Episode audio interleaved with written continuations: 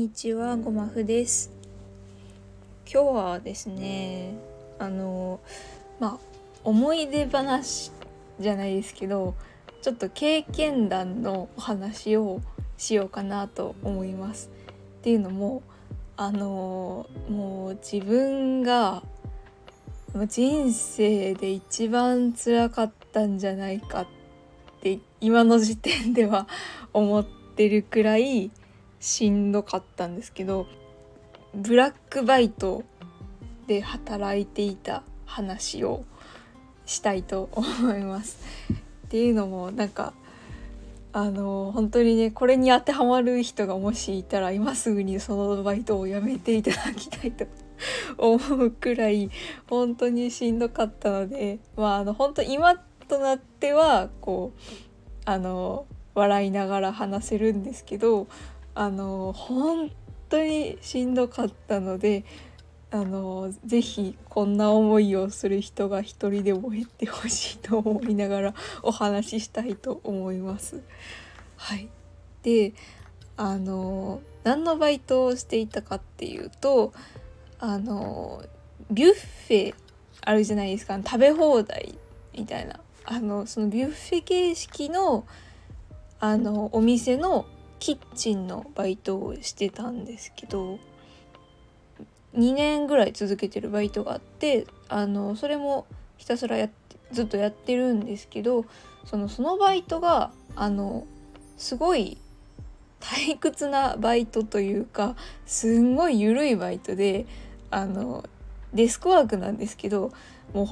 ほぼ待ち時間座ってるだけでお金もらえるみたいなぐらいなんかすごい楽なバイトだったのでなんかこんなに楽なバイトをし続けてたらなんか将来働けなくなってしまうんじゃないかみたいな危機感とあとそのその当時にあの摂食障害をその無自覚に発症してたぐらいの時だったので食べ物のことを無意識に考えてしまうなとかもう暇さえあればわーって過食してしまうなーっていうのが増え始めた時期だったのでなんかこう忙しくなったら食べ物のことなんて考えなくて済むんじゃないか？とか、まあ、忙しくしといたらなんかこう気,、ま、気が紛れてあの元気になるんじゃないか？みたいなあの気持ちから掛け持ちバイトを掛け持ちしようと思ったんですね。っていうのが最初のきっけだったんですけど、はい、それでこうバイトを探した時にあの料理が好きだったので、まあ、キッチン系のバイトに興味があったっていうのと、まあ、あとはそのアクセスが良さそうだったのであのビュッフェ形式のお店のキッチンバイトに応募したんですね。それで実際あの合格してあの入ることになったんですけど本当にしんどかったんですよね。でそのどうしんどかったかっていうと、ね、その特にしんどく感じた点が大きく3つあるんですけどその3つがその残業せざるを得ないっていうところと研修が不十分っていうところとで3つ目が常に誰かが叱られてるっていう状態だったのが本当にしんどかったんですね。で一個一個話していくんですけどまずその残業せざるを得ないっていうのがそのどう考えてもあのお店の回転率とキッチンの人数が合ってなかったんですね。人手が明らかに足りていなくて絶対これあと2人はいるやろみたいなぐらいの忙しさだったんですね。もうそのなんだろう仕事一個一個は別に温めるとか袋から出すとかそれぐらいなんですけどその一人の仕事量が明らかに多すぎてこう自分のこともいっぱいいっぱいだしなんか誰かが大変なことになった時にフォローもそんなんできるわけがないみたいなぐらい忙しかったんですね。こう例えば出勤時間が4時間だとしたらこの時間までにこう終わることが望ましい作業みたいなのがいっぱいあるんですねだからその出勤時間内に仕事を全部終わらさなきゃいけないみたいな空気がなんとなくあってただその仕事量が多すぎるのでこうノルマみたいなのが終わらないんですねその出勤時間内に。でなんかこう例えば2時に上がりの時間だとしたらもう2時になったんだけどまだその終わってた方がいい仕事が3つ4つ残ってて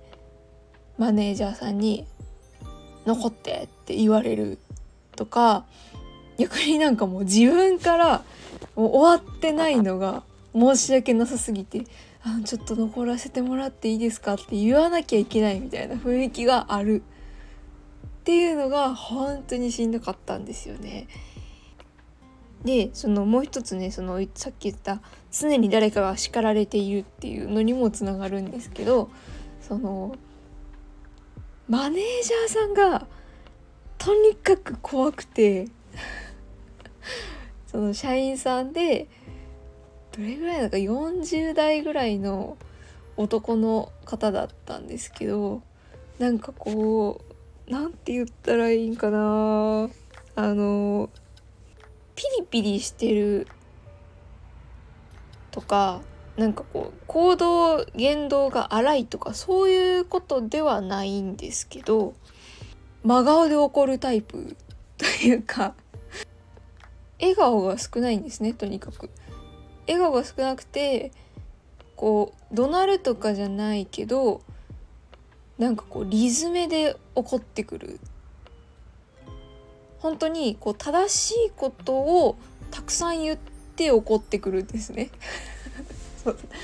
だから本当に怖くて。うん。え終わってないんだよね？じゃあ残って。みたいな感じで。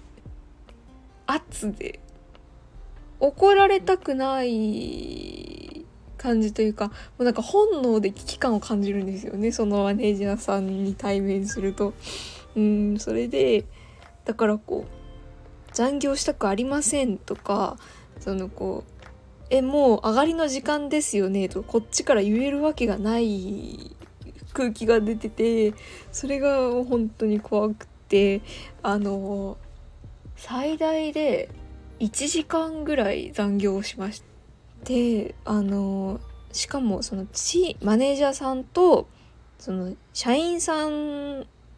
結構おばちゃんの社員さんがいたんですけどがとにかく仲が悪くってでこうなんかこう2人の仲が険悪っていうことではなくてそのマネージャーさんがその社員さんに向かって毎日何かしら怒ってるんですよ。のなんか長時間説教みたいなのをしていてキッチンの隅でこう2人であマネージャーさんがそのこう社員さんを呼び出して長時間こう怒っててる。で社員さんがもうなんなら日によっては泣いてるっていう状況の横でキッチンの作業をしなきゃいけないみたいな日がめちゃめちゃ多くて。それが本当にねストレスでしたね。なんかこう人が怒られてるところって見たくないじゃないですか。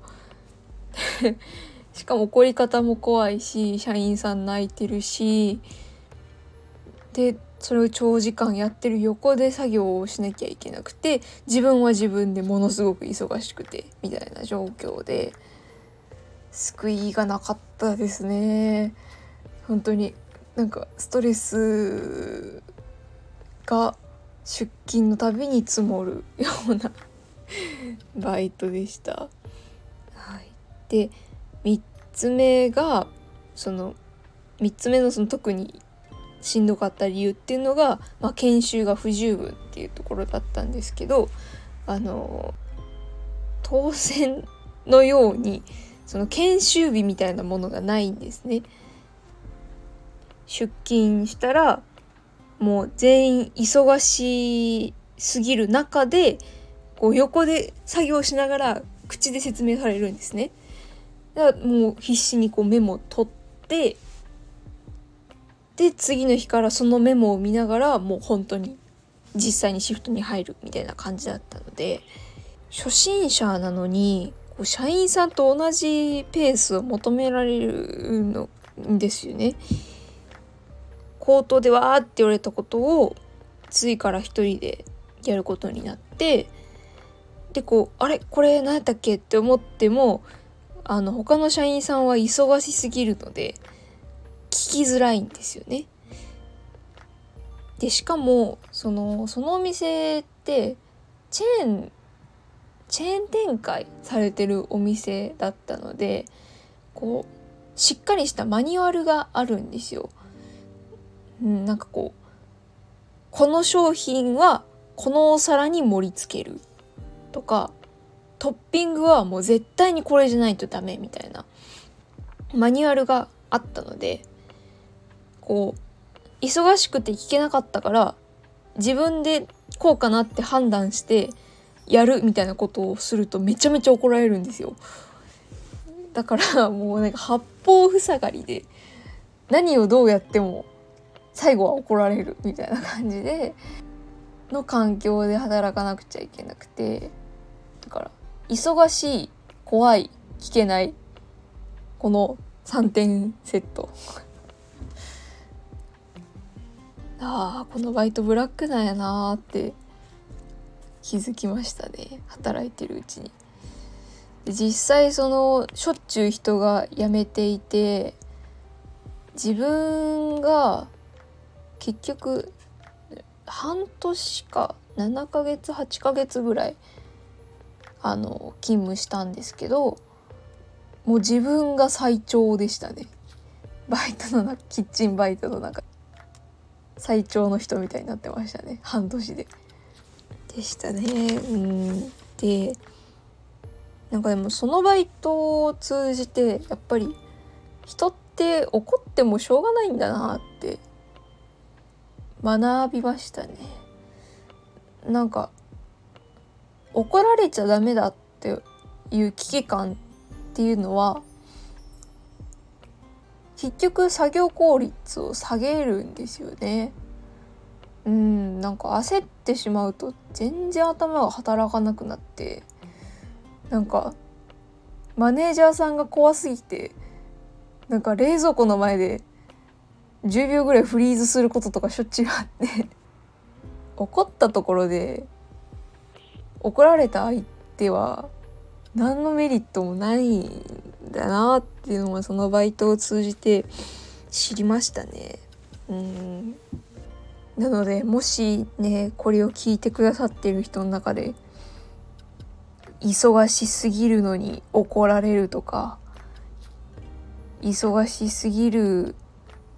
のに何も教えてもらえないとか社員さんが常に泣いてるとかそういうバイトがあったら今すぐやめてほしいなと思いますね心身の健康のためにも。そうなんですあのでね結局その最初にお話ししたみたいに私はその忙しくなったら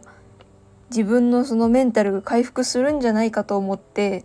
バイト始めたんですけど逆効果だったんですね結局。もう本当にストレスストレスストレスで結局過食が増えてしまったりとか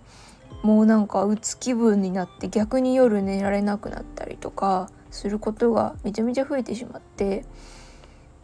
ね、結局その摂食障害で休学することになってしまったので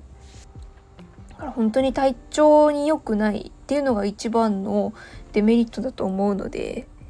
危険だと判断したらすぐにね逃げてほしいなって思います。うん、でねそのまあ続きなんですけどそのこのバイトをずっとねあのブラックだって気づいてから辞めたいなって思ってたんですけど辞めたいって言い出すのも怖くて続けてたんですね。うんなんかもうこっちが私が慣れちゃえば済む話だって思っちゃってたんですよ。うん、なんですけどあの明確にあここはダメだ逃げようって思ったきっかけがあってそれがそのコロナの陽性者が出た時があったんですねそのバイトの中で。それでそのその時期は結構コロナがまだ何て言うのかな。陽性になる方が珍しいというかあのワクチンもなんか1回目接種した人がいるかいないかぐらいの時期だったので結構そのコロナ陽性っていうのが何て言うのかな。みんなそんなに慣れてない時期だったんですね。その時期にあの職員の中からコロナの陽性者が出たんですけどコロナの陽性になった人が連絡をその陽性になってしまいましたってマネージャーさんに連絡を入れた時にたまたま私があのキッチンに入っていてでマネージャーさんがちょっと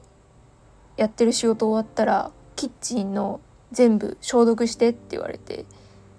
なんかコロナの陽性の人出ちゃったわって言われたので「あそうなんですか」って言ってそのもう冷蔵庫とかキッチンの触りそうなところ全部消毒したんですけどあっていうことはしばらく休みになるのかなってなんとなく思ってたんですけどなんとねその職員の間でコロナの陽性者が出たっていう情報が共有されなかったんですよ。でお店も普通に営業したんですよ。でその時にあここやめようって思いました。まあ幸いその他の陽性者は出なかったんですけどお客さんにも職員にも。その私はたまたまその連絡が入った時に出勤してたのでたまたま知ったんですけど言ったらその自分たちの職場で陽性者が出てもしかしたら自分も接触者かもしれないっていうことを知らない人もたくさんいたっていうことなんですね。それってすっごい危険というか結構もうマネジメントとして終わっているんじゃないかって 思ったんですねバイトながら。そこであこの職場は今すぐ逃げようって思いました辞める決心がつきましたねまあもしかしたら今の時期だったらワクチン打ってる人もいっぱいいるしもうコロナ陽性でいちいち休んでたらしょうがないみたいな感じで営業しててもまあ分かるっちゃ分かるんですけどその時全然まだワクチンも普及してなかった時だったのでいやそれはあかんでしょうと思って逃げようって思いましたね。あすごい。めちゃめちゃ収録の時間かかってますね。ごめんなさい。なんかお話しする喋るの久しぶりで。なんかあんままとまりない感じになっちゃってちょっとあのこんなブラックバイトをこんなメンタル弱々な自分でもやめられた方法っていうのもお話ししようと思ってたんですけどちょっとさすがに長すぎるのであの一旦あのここで終わりにしてまた次の放送であのどうやってバイト辞めたのか辞められたのかっていうのをお話ししようと思います。すいません。長くなっちゃった。はい。とりあえずえっと現段階のお話をまとめさせてもらうとメンタルの不調をそのバイトの忙しさとかでごまかすのは絶対におすすめしないですっていうこととあのもう物理的に残業を強制させられるとかあの研修を全然させてもらえないとか常に誰かが叱られてて誰かが泣いてるとかそういうそういう職場は今すぐ逃げてくださいと。そういうお話でした。はい。すいません。またあの次のおはあの放送も聞いていただけると嬉しいです。はい。ということでここまで聞いてくださってありがとうございました。それでは